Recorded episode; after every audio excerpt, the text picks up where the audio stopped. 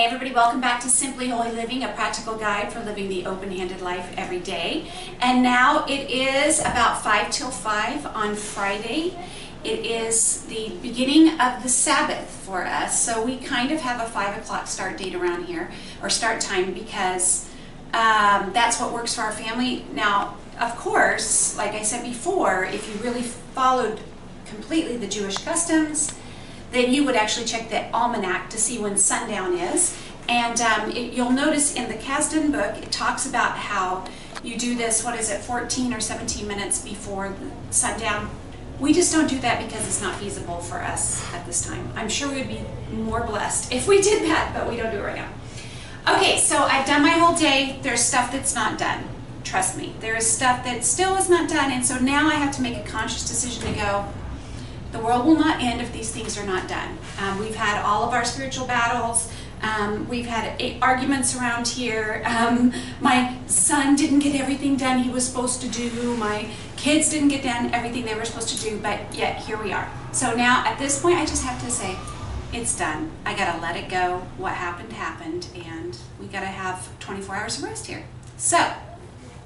So I have on my apron, my dirty El Salvador apron, because I've been slaving really hard for this dinner, and I wanted to show you basically what I make. Okay, first of all, I have all this stuff for doing the things. I have a head covering. This is a tallit. Most of you got these. If you went to the marriage retreat where we renewed our vows, you have one of these, and this is, it's just the covering for the head, the prayer shawl. So when we get ready, I take off my apron because I'm done with all this prep.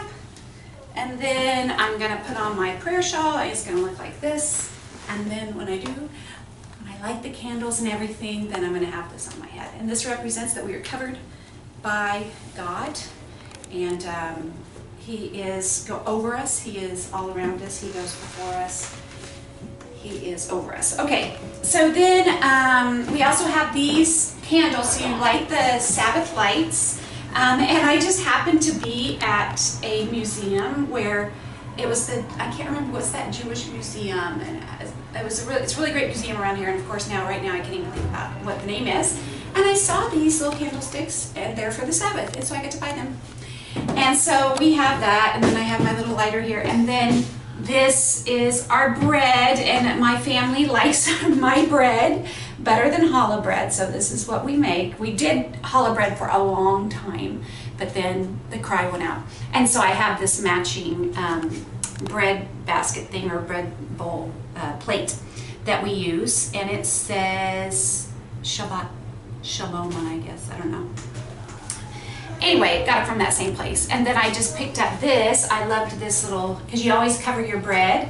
It represents the dew, covering the manna.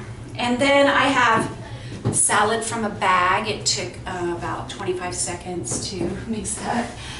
This is my chicken, literally from a bag. It's barbecue chicken frozen from a bag. I put it in the oven for 10 minutes and heated it up. These are my scalloped potatoes that actually went in the microwave for 7 minutes, because I do everything already prepared, and at some point in my life, I'm sure I'll make this grand, wonderful, completely from scratch meal every Sabbath, because it'll be so enjoyable to me. That's just not this day, it's another day.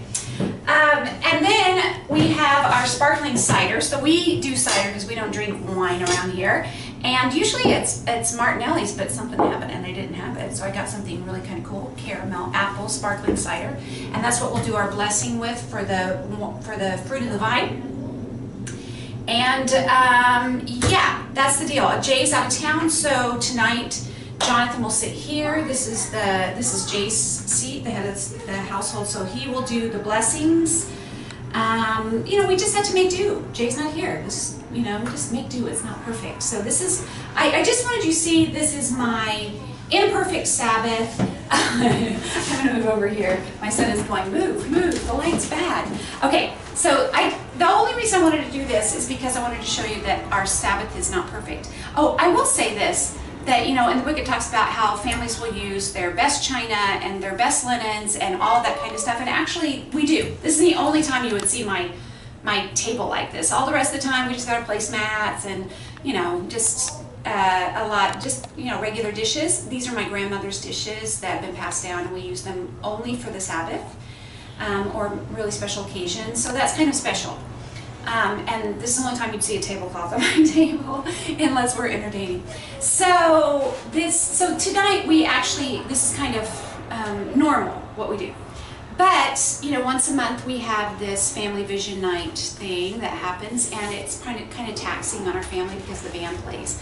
So we have to plan the whole thing and whatnot. So on those nights we actually do a picnic and we don't beat the plates. And it's fine, it's great. We take the plates, throw them in the trash, we're done, we're out.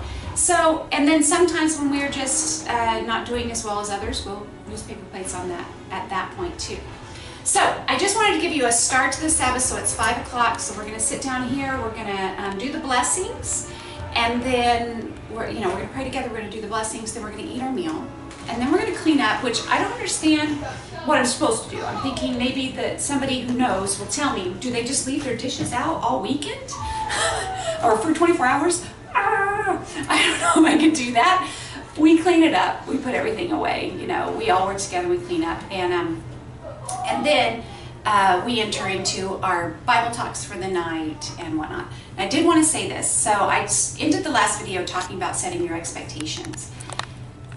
I have a 10-year-old and a 13-year-old, 17-year-old at home still. My 20-year-old is gone, and my and of course me and Jake. Our expectation for this time is that everybody sits for the blessings. We're quiet, but we are correcting almost the whole time. So I just wanted to give you an accurate description of this time, because we can have this picture of like, oh, this is going to be perfect, and everybody's going to sit here and like, oh, teach us about Moses. You know, it's not like that. We're correcting a lot. We correct attitudes. We correct people overcorrecting others. We correct bad manners. You know, all this stuff. It still happens. It's still dinner. So we're doing that through the blessing. Hopefully they will have some respect. We demand respect during that time. But then once we go Shabbat Shalom and the Sabbath has begun, then, you know, there's still the regular things like you're chewing too loud, you know, ooh, gross, don't do that. So we still have our normal stuff. And that's for the 10-year-old as the youngest. So those of you that have a 3-year-old, a 2-year-old, and a 5-year-old, I mean, be realistic, okay?